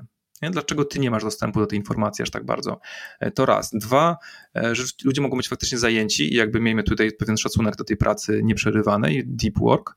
E, a trzy, mm, jak najbardziej zakładajmy słabości ludzkie. Mm, to nie jest kwestia, bo tutaj też często można wpaść w tą stronę, że, że ludzie mają wobec mnie złe intencje, że ktoś mi się specjalnie nie, nie odpowiada, albo ta firma nie działa generalnie w tym komunikacyjnym trybie. Mm, natomiast po prostu może ktoś jest niedoskonały, może on przeczytał to pytanie, pomyślał sobie, odpowiem Andrzejowi za chwilę, tylko skończę tego taska. Mm, skończył tego taska, ale zapomniał, tak? Nie dodał tego na to-do. Każdy ma swój inny sposób zarządzania tymi to-dosami. Nie wiem, niektórzy zaznaczają mark as an read w Slacku, inni wrzucają swoje własne to-do. Jeszcze inni używają w Slacku tej opcji remind me. Mhm. To wszystko są fajne rzeczy, właśnie dopóki działają, więc warto nawzajem się edukować, co używam ja, żeby sobie o czymś przypomnieć, czy używam to do. Nie wiem, Todoista, czy używam Apple Reminders, czy cokolwiek innego, czy tego slackowych rozwiązań używamy. Po prostu zakładajmy, że, że nie jesteśmy perfekcyjni, nic się nie stanie, jeśli zapytasz ponownie, jeśli pingniesz. Oczywiście w tej sytuacji, kiedy wiesz, że ktoś ma odpowiedź na twoje pytanie, a z jakiegoś powodu ci nie odpowiada, to jest zupełnie, zupełnie ok zrobić małpa Andrzej e, friendly ping. Tak, po prostu, bo ci zależy, żeby tu na tą odpowiedź dostać. I z takim limitem chciałem dodać e, trzy razy w miesiącu max mention, bo inaczej to lekki kick ze Slacka, jak ktoś będzie tam za dużo używał. Eee, tak, tak. Znaczy, nie no, to się, to się czasami używa, tak może przesadnie to wszystko określiłem, ale no jakby bardziej chodzi o pewne, pewnego rodzaju ducha w organizacji niż tam konkretne problemy, że ktoś użyje menszona, nie? Bardziej jest takie zastanawianie się, ok, a dlaczego... W niektórych sytuacjach jest naturalne, że tam na przykład, nie wiem, Paweł jest czymś po prostu świetny u nas i będziemy troszeczkę mieli ochotę pingować Pawła i jego właściwie jedyną winą jest to, że on jest świetny, tak? E, I to, to jest oczywiście problematyczne, że czasami coś na kimś jest, ale no jakby to też jest, myślę, że docenienie roli czyjejś osoby, nie? że w jakichś tematach ktoś jest specem po prostu i tam dostanie tego męczona czasami. Mm, ale no tak, to właśnie z umiarem, tak? Trzeba, to, trzeba, trzeba z tego korzystać. Tutaj fajną rzecz powiedziałeś właśnie, że ktoś jest specem i wtedy się do niego zwracamy. E, I to też świadczy o tym, że to developer chyba experience jest fajne w zespole, bo spotykałem się z sytuacjami, gdzie wiedziałem, że ktoś jest e, specem, ale nie bardzo się udzielał. Ta, ta kult, to z czegoś wynikało, ta właśnie może kultura e, w zespole, kultura w firmie, coś tam nie grało i naprawdę dobrzy programiści byli tacy, wiesz, wygaszeni. Nie wiem do końca z czego to wynikało, czy z kultury, czy może jakieś inne, czasem ludzie mają po prostu ludzkie typowe problemy, no ale jak one trwają dłużej, to też coś tu, coś, coś tu nie gra, nie? Czasem jest wygaszenie, czasem jest po prostu już wypalenie w tej pracy, nie? I ten ktoś już się nie angażuje, on już po prostu tak nie ma, stracił nadzieję, że w tej firmie coś będzie fajnego, ale też jednocześnie nie szuka, nie wiem, innej firmy, więc tak sobie żyje, tak sobie trwa. To chyba wbrew pozorom może być częstsza sytuacja niż może się wydawać. Um, ale no tak, y, ja myślę też, to co nam chyba pomogło w jakimś momencie, chociaż minimalnie, to przykład zrobiliśmy sobie wszyscy testy Galupa, więc y, trochę zrozumieliśmy siebie nawzajem chyba. E, nie chcę tam wyolbrzymiać tego znaczenia testu Galupa, ale on coś tam powiedzmy, że podpowiada niektóre cechy nasze, albo nie, może nie tyle cechy, co bardziej sposoby działania, ulubione sposoby działania, więc bardzo często się zdarza, że spec w jakimś temacie po prostu jest takim no, zamkniętą osobą i jakby niekoniecznie komunikacja jest najlepszą stroną tej osoby i i to wcale nie znaczy, że ten ktoś nie chce pomagać, nie? Po prostu do tej osoby trzeba jakoś umiejętnie dotrzeć, zrozumieć, y, co tą osobę aktywuje, e, jak to funkcjonuje. Mm, faktycznie fajne jest to, kiedy w organizacji wszystkie siły różnych ludzi są e, używane pozytywnie, a te wady są gdzieś tam e, niekoniecznie wyolbrzymiane, tylko gdzieś umiejętnie ukrywane w ten sposób, że po prostu ktoś inny je wypełnia. Mm, na przykład ja, ja przyznaję, że ja w takich zespołach ja jestem często e, tą osobą, która potrafi kreatywnie coś rozwiązać, potrafi znaleźć 15 pomysłów na rozwiązanie danego problemu. Bardzo łatwo widzę ścieżkę od A do Z, na przykład od tej pozycji, nie wiem, kodziku, który mamy teraz, raczej szybko wiem, jak powinno wyglądać to docelowo i mniej więcej widzę, jakie, jakie, różne, jakie różne ścieżki istnieją między tymi przejściami. Więc ja w tym jestem dobry i wydaje mi się, że, że zespół to zauważa i kiedy trzeba e, tego typu mm, pomocy, to pingują mnie Andrzej, przydałbyś, albo jestem raczej doświadczoną osobą w tej właśnie mm, sztuce dyplomacji, sztuce takiego konsultingu, czyli teraz jak zaczynaliśmy dwa nowe projekty, to całkiem sporo z tych sytuacji, gdzie, gdzie dostaje pinga po prostu i to jest zupełnie okej, okay. Męczona dostaje Andrzej, jakbyś to rozegrał, że chcemy tu te zmiany wprowadzić, a jednocześnie oczywiście nie chcemy nikogo urazić, a żeby, ale zależy nam, żeby to przeszło, no to staram się pomóc używając jakby swojego doświadczenia, a jednocześnie ja jestem bardzo, bardzo słaby w kwestiach szczegółowych, też nie jestem często ekspertem w jakichś takich, nie wiem, quirkach, na przykład Ruby on Rails w konkretnej wersji, że coś tam trzeba było pamiętać, że tam się coś psuje jednak czasami, więc y, wtedy to, to ja będę chętnie korzystał z tej pomocy, e, więc y, to nie jest wiedza, którą ja po prostu mam, ja muszę gdzieś wyszukiwać zawsze. I czasami będę chciał się posiłkować tym, że, że wiem, że Kuba to wiedział, albo że Kuba się tym ostatnio zajmował, więc go zapytam po prostu. Natomiast wciąż unikamy privków, to może taka ważna informacja, bardzo unikamy privków, one istnieją, ale może w takich tematach, niech sobie tam ludzie porozmawiają o takich tematach niezwiązanych z pracą, natomiast te rzeczy związane z pracą, to jednak chcemy, żeby szły na kanałach publicznych. Nawet jeśli są do konkretnej osoby, to jednak żeby szły przez kanały publiczne, po to, żeby była świadomość, o czym się mówi, e, żeby unikać też, też, też takich silosów wiedzy, to to jest wszystko ważne. I tych takich ploteczek, dlaczego coś tam ktoś spierdzielił na przykład, nie? Takiego obwiniania się za słaby kod, też się z tym e, spotykałem, takie zakulisowe, wiesz, gdzieś tam właśnie e, rozmowy, blame i tak dalej. E, powiedz Andrzej, wtedy kiedy trzeba, czy taki właśnie wskazanie komuś publicznie błędu, słuchaj, wykonałeś słabą robotę, czy to jest dobra opcja wtedy, kiedy trzeba? Posunąłbyś się do czegoś takiego?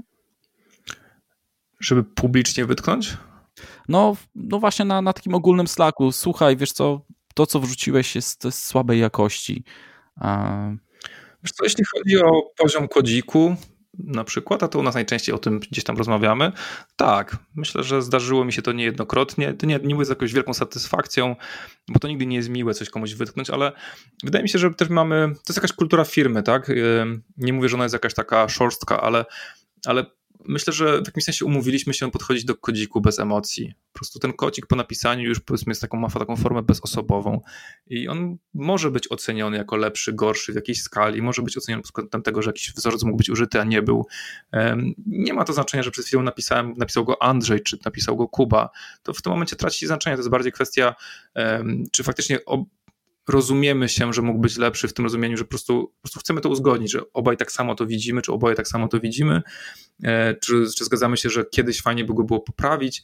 Natomiast to raczej nie jest w formie blame'a takiego, nie? To jest bardziej takie, no chyba, że ktoś naprawdę już coś skopał, ale to jest u nas rzadkie, to już bardziej mam tę sytuację z tymi zewnętrznymi firmami, że ktoś tam coś skopie, bo na przykład są tam juniorzy, a u nas raczej juniorów nie ma, to wtedy jest trochę niezręcznie, ale też raczej staramy się jednak mimo wszystko zwrócić uwagę, że to i to jest nie ok, lub też jeśli wchodzimy do firmy, gdzie kultura privków akurat jest My bardzo ubolewamy nad tym, ale tak jak mówiłem, my na dzień dobry przyjmujemy w pełni z całym inwentarzem wszystko, co ma klient, więc również kulturę pliwków na dzień dobry przyjmiemy, po to, aby za kilka tygodni mówić, słuchajcie, ja już tu mówiłem na pliwku, a teraz muszę tu komuś odpowiadać, słuchajcie, używajmy kanałów, tak, więc używam argumentów, żeby e, przekonać do tego. Natomiast jeśli by były sytuacje, bo to się oczywiście zdarza, jesteśmy ludźmi, jesteśmy wiem, organizacją ludzi, którzy mają gorsze, lepsze dni, gorsze, lepsze nastroje, więc kiedy zdarzyło się, że miałem do kogoś jakąś uwagę o coś, no to bardziej już jednak szukałem chyba privka i porozmawiania na osobności, co się tutaj dzieje, że się nie możemy dogadać, albo co, w czym jest problem, że tutaj wybuchła jakaś troszeczkę nawet może kłótnia, czy możemy to jakoś załagodzić, ale raczej jest to też skierowane na rozwiązanie problemu niż na jakieś tam szukanie winnego i wytykanie, tak? A czy e, u was w Arkensie albo właśnie w tych firmach, do których wchodziliście, takie mm, integrowanie deweloperów poprzez e, piłkarzyki, jakieś wyjścia na kręgielki i tak dalej. Myślę, że to jest w stanie jakby podnieść e, ten developer experience poziom tych, tych odczuć na, na jakieś bardziej pozytywne. E, czy to jest istotne, czy, czy to zależy może właśnie od konkretnych, konkretnej osoby, która przyszła, jak ona to postrzega, czy to jest dla niej ważne? Znaczy, my nie mamy biura, tak? Więc jakby pewne rzeczy u nas znikają. Ja pewne rzeczy w lubiałem. Ja nie wiem, pracowałem w korpo, podobał mi się stół do tenisa stołowego. Mm, ale też uważam, że, że nadużywaliśmy go. Uważam, że w, że w organizacji była kultura, no nie wiem jak to ładnie nazwać, no niekoniecznie była kultura efektywnej pracy. Były, nie wiem, obiadki, które przeciągały się na tenisa stołowego i przeciągały się jeszcze na jakieś pogaduchy, niekoniecznie projektowe. Ja z pewnego momentu starałem się już od tego uciekać. Zresztą między innymi z tego powodu wyszedłem z korporacji. Przeszkadzało mi ten brak efektywności, przeszkadzała mi ta kultura taka, e, takiego rozleniwienia. Ja wiem, że czasami mamy dużo problemów do rozwiązania i trzeba się oderwać, ale no bez przesady, tak? Płaci nam ktoś za pracę i teraz gdzieś tam ludzie obijają ale jakby w pełni też szanuję zespoły, które są na takie kultury zbudowane, bo znam bardzo sympatyczne ekipy, gdzie aż nawet miło mi jest czasami wpaść na, nie wiem, na cowork i popatrzeć i nawet pograć z ludźmi z tej firmy, gdzie, których goszcze są w piłkarzyki i możemy sobie się pośmiać, pobawić. Widzę, że to jest traktowane e, też sensownie, z jakimś rozsądkiem e, i to jest ok. Integracje na przykład takie w rozumieniu, że jakieś tam, nie wiem, czy wyjazdy integracyjne, no to tak trochę sami stosujemy tą technikę, bo mamy raz na rok, no oczywiście poza tym covidowym rokiem teraz Mamy mm, wyjazdy na, e, na takie weekendy, gdzieś najczęściej w góry, gdzieś wynajmujemy jakiś cały hotel dla siebie i z rodzinami, i z dziećmi wszyscy przyjeżdżają e, i powiedzmy tak kilka dni spędzamy razem, bardzo często oczywiście z alkohol, czy jakieś tam imprezki, czy planszówki, czy coś w tym stylu. Mm, jest jakaś tam integracja, ale to jest taka integracja, mam, mam wrażenie, mam, mam taką nadzieję też pewnie, że, że to nie jest taka korporacyjna, że troszkę ktoś tu ktoś nas na kimś wymusza, tylko raz na rok fajnie się z tą ekipą spotkać.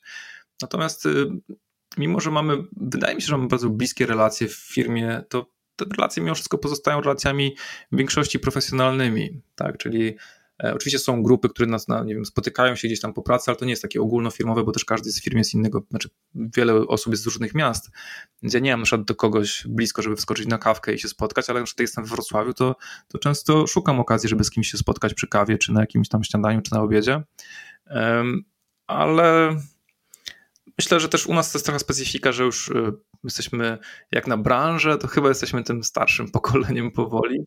Ja jestem, nawet nie jestem najstarszy w firmie, ale powiedzmy, że chyba już u nas wszyscy są powyżej 30, tak mi się wydaje. Mam nadzieję, że nie. Że jednej osoby nie jestem pewien, ale generalnie raczej wszyscy są powyżej 30. Więc wiadomo, że mamy swoje sprawy życiowe, tak? I tam gdzieś ten, ten czas na integrację firmową nie jest jakiś tam krytycznie potrzebny chyba nam wszystkim. Na wszystko chyba jest swój czas.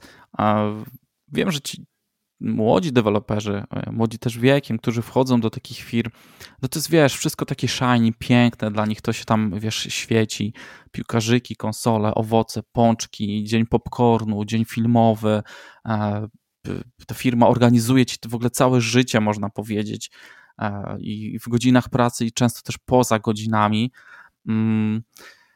Może i jest na to czas. Z czasem y, ci deweloperzy rzeczywiście dochodzą do wniosku, że w sumie to czemu firma ma mi organizować, że to wcale nie podnosi właśnie tego developer experience, bo co z tego, że kurczę, jest popcorn, nie wiem czy cokolwiek, a za 5 minut siadam do kompa i e, po prostu dalej nie mogę się doczekać na taska, nie ma dokumentacji, nie wiem co mam robić, e, nie ma odpowiedzialności za jakieś wykonane rzeczy, nikt nie chce wziąć e, na klatę wiesz, jakiejś odpowiedzialności za jakiegoś taska, za podjęcie decyzji i czasem jest to takie trochę mm, głaskanie albo takie zacieranie, wiesz, tych takich rzeczy, które tak gdzieś pod spodem nie chodzą jak należy.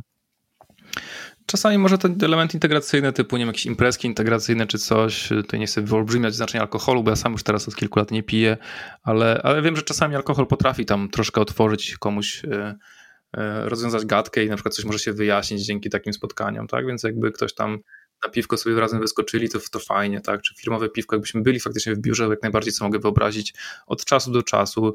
U nas chyba taką rolę pełnią na przykład, nie wiem, konferencja Wrocław RB, kilka osób jest zaangażowanych od nas jako organizatorzy tej konferencji. Mm, bywały takie momenty, bo teraz to już troszeczkę zanikło, E, spotkania rubiowców we Wrocławiu, bo kiedyś byliśmy tacy bardziej wrocławscy, można powiedzieć. Mm, różnego rodzaju właśnie spotkania na konferencjach poza naszym miastem, czyli gdzieś tam się widzimy w kilka osób w Warszawie, albo przyjeżdża do nas klient i spotykamy się wszyscy w Poznaniu, albo we Wrocławiu, albo w Warszawie i to są te okazje na taką integrację również z klientem. To też chyba często wynika z tego, że nasi klienci bardzo czują tą potrzebę integracji, my chyba też, ale pewnie trochę mniej. E, więc często to tak się dzieje, że te integracje są tak troszkę z inicjatywy klienta. Oczywiście w tych normalnych latach, nie, nie w aktualnym. no mogę się domyślać trochę, bo to jest mm, z punktu widzenia klienta, e, wy wchodzicie do nich, oni chcą was no, no ugościć i tak dalej. Dla was to jest po prostu kolejny projekt i kolejna impreza, więc też inaczej e, do tego podchodzicie. Wiecie, że to jest współpraca pewnie na jakiś określony czas, zrobicie swoją robotę i dziękujemy, wychodzimy, nie? Też nie do końca, bo my akurat wchodzimy na bardzo długie relacje i to jest właściwie tak zamierzenia, czyli teraz zaczęliśmy w tym roku dwa projekty i ja naprawdę liczę na to, że my będziemy z nimi, oczywiście nie na siłę i nie tam, żeby przyciągać coś, ale że my im się będziemy przydawać i my będziemy chcieli z nimi współpracować przez najbliższe 4-5 lat. E, więc e, powiedzmy, że to jest taka średnia u nas, a też mamy projekty po 8 lat e, z nami istniejące do dzisiaj. Więc faktycznie te, te relacje są bardzo długie, one są bardzo silne. Ja też Okej, okay, bo to może wynikać jakby z tego, jak ja też podchodzę do relacji, albo u nas wielu, wiele osób z takimi galupowymi relatorami, czyli fajnie jest się pointegrować, ale wiadomo, że ta głęboka relacja się nie budzi, nie bierze z piwka wypitego, tak? tylko z pewnego zaufania, które zdobywa się z różnych wspólnych przeżyć i, e, i te wspólne przeżycia to są, nie wiem, zrealizowane funkcjonalności, z jakieś dowiedzione, jakieś nowe wersje, e, jakieś wspólnie przeżyte, przeżyte fuck-upy, tak? Też coś się coś skupało i trzeba było razem to wszystko odkręcić, naprawić e, i to są chyba takie dla mnie najfajniejsze integrujące rzeczy, nawet jeśli one nie są tak w klasycznym słowie, w klasycznym znaczeniu integracyjne. Andrzej, wiesz co, będę powoli podsumowywał już naszą e, rozmowę.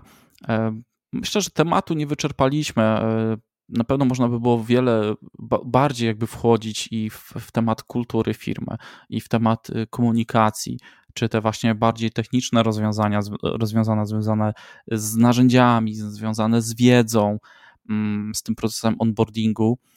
Cieszę się, że w sumie szeroko dzisiaj poszliśmy w tej rozmowie, o różne rzeczy zahaczając. E, ale zdecydowanie da, da wartość naszym e, słuchaczom i mm, będą mogli może troszkę usprawnić pewne rzeczy, podnieść właśnie, pomyśleć o tym developer experience, e, tak pochylić się i zastanowić nad tym, czy rzeczywiście jest to ok, czy możemy coś w tej materii zmienić. Cieszę się, że porozmawialiśmy o tych rzeczach. Też ja tutaj trochę z tej specyfiki zdalnej może to poruszyłem, ale wydaje mi się, że wiele z tych praktyk jest uniwersalnych. Y, warto się przyglądać y, z boku zachowaniom programistów, programistek u nas w zespole w różnych sytuacjach, w różnych kontekstach. Mm, są pewne reguły, które dotyczą większości programistów. Ja naprawdę nie spotkałem zbyt wielu programistów, którzy uwielbiają spędzać pół dnia na spotkaniach. A jednocześnie to jest coś, co prawie wszędzie istnieje bardzo intensywnie i prawie większość programistów, no delikatnie mówiąc, nie trawi tego. Są programiści, którzy to lubią, są ekstrawertyczni programiści, którzy wręcz oczekują tych spotkań, ale jest ich zawsze mniejsza ilość, więc fajnie się przyglądać tym różnym sytuacjom, zastanawiać się, co możemy zrobić, żeby ci ludzie byli szczęśliwsi, żeby po prostu mogli, według mnie bardzo wielu programistów, programistek po prostu jest szczęśliwi, są szczęśliwi, kiedy mogą dowozić i co zaskakujące, bardzo wiele organizacji im troszkę w tym utrudnia tą pracę. Tu muszę potwierdzić, że znam przypadki programistów, którzy po godzinach szukali e, dodatkowych projektów, tylko po to, żeby pokodzić. Tak. Bo na co dzień doszli do, do etapu tego, powiedzmy, bardziej miękkiego, gdzie zarządzają. E, nie bardzo się w tym odnajdują, no ale są różne sytuacje, może muszą to robić, nie, nie są w stanie teraz zmienić pracy i po prostu go, kodzą po godzinach to, co jest w ich krwi, nie? Więc tak, to jest, to jest problem kolejny, o którym można by kiedyś porozmawiać. Dobra. Andrzeju, dziękuję Ci bardzo za dzisiejszą rozmowę, za to nasze spotkanie. E, chciałbym na koniec, jeszcze już tak naprawdę na koniec, teraz już poza tematem rozmowy, zapytać Cię o Twoje plany. Z czym będziesz mierzył się w najbliższej e, przyszłości? Podziel się ze słuchaczami. Ja mam bardzo wiele planów i to są też często duże wizje, e, ale cieszę się, że je mam, bo one tak trochę nakręcają, dokąd zmierzamy. U nas core naszej działalności w Arkensi jest związany z konsultingiem, z projektami klienckimi, jak my to nazywamy. Więc tutaj pod tym względem po prostu chcemy być coraz lepsi. Tutaj rewolucji żadnych się nie spodziewam. E, wydaje mi się, że dotarliśmy do fajnego takiego optimum, więc e, raczej koncentruję się na tym, żeby znajdować fajnych klientów albo tych, co znaleźliśmy, żeby optymalizować pod takie fajne flow pracy. Mm, ta druga działalność w naszej takiej firmie, znaczy w naszej firmie to jest coś, co teraz przyjęło nazwę Arcademy, czyli Arkansas Academy i to jest akademia dla programistów, czyli pewnego rodzaju miejsce, gdzie można się podokształcać, czyli mamy różnego rodzaju kursy, książki.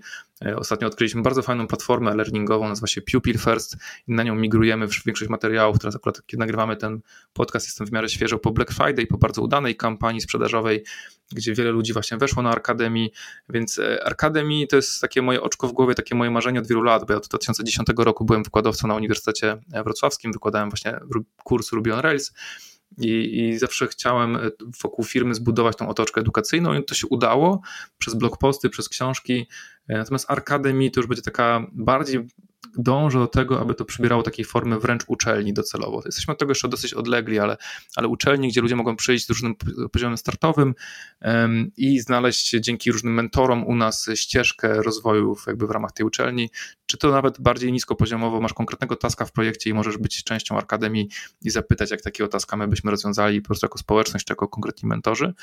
E, więc to bardzo chcę rozwijać i to się też łączy z tym, że, e, że w tym roku dokonaliśmy pewnej zmiany, takiej wyłomu, można powiedzieć, że już nie tylko chcemy adresować nasz przekaz do programistów Rubiego, tak było przez wiele lat. E, tą niszę w jakimś sensie zdobyliśmy, jesteśmy uznawani za top 10 najlep, najlep, najbardziej rozpoznawanych blogów rubiowych na świecie. Tutaj jest pełna satysfakcja. Teraz chcemy móc uderzyć i móc rozmawiać z dotnetowcami, PHP-owcami, Pythonowcami, Javowcami, JavaScriptowcami, wszystkimi programistami, bo uważam, że to, co się nauczyłem przez ostatnie lata, to, że wszystkie problemy mamy takie same, rozwiązania są też prawie identyczne pomimo różniącej nas składni. Więc to jest wizja Academy i to jest bardzo silny mój plan e, na przyszłość. Drugi mój plan e, to jest Arkansas Chess, czyli w końcu łączę e, biznes z pasją też w tym miejscu szachowym, bo dla mnie, dla mnie są dwie pasje, programowanie, czyli Arkansas i szachy. I właśnie teraz powstaje Arkansas Chess, tutaj Tomek, programista w Arkansas pracuje nad projektem już mm, trzeci miesiąc chyba, mamy fajną pierwszą wersję pewnego konceptu i to będzie początek pewnego zestawu produktów dla szachistów, głównie na początku raczej tych zaawansowanych szachistów, bo sam do takiego się trochę uważam i rozumiem problemy tych, tych, tych szachistów, taka nisza, ale to trochę tak jak z Rubim. Najpierw zacznijmy od Rubiego, żeby potem móc adresować też potrzeby innych szachistów, co ładnie się koreluje z czasem, kiedy popularność y, zdobywa serial Gambit Królowej na Netflixie, hit y, z ogromnymi sukcesami, więc te szachy tym bardziej jakoś łatwo mi się łączy. Więc takie dwa największe plany, dwie wizje na przyszłość y, to jest oczywiście podtrzymywać Arkansas jako super świetną firmę z świetnymi specjalistami, świetnymi klientami, ale z tych nowych rzeczy to jest Arkademii i to jest Arkansas Chess. Życzę Ci bardzo, żeby to się y, Wam powiodło, żebyście tą misję byli w stanie realizować. Dzięki Ci, Andrzej, jeszcze raz za przyjęcie zaproszenia i podzielenie się swoją wiedzą oraz doświadczeniem e, na temat Developer Experience. Dziękuję, super rozmowa. Bardzo się cieszę, że mogłem tutaj troszkę e, odnieść się do tych kwestii i też od Ciebie fajne rzeczy usłyszeć. Dziękuję. Dziękujemy również e, Tobie, drogi słuchaczu, za pozostanie z nami do samego końca. Zachęcamy do podzielenia się tym odcinkiem w sieciach społecznościowych, zostawienia komentarza, jakiegokolwiek cyfrowego śladu. Piszcie do Andrzeja również e, na storiskach na Instagramie, jest tam bardzo aktywny. Możecie też również mnie zaczepić. Chętnie ten temat Developer Experience pociągnę dalej. Możemy zrobić małą dyskusję również w sieciach społecznościowych. Ja nazywam się Grzegorz Kotwis i dziękuję Ci bardzo za dzisiejsze spotkanie. Do usłyszenia następnym razem. Cześć! Dzięki, cześć.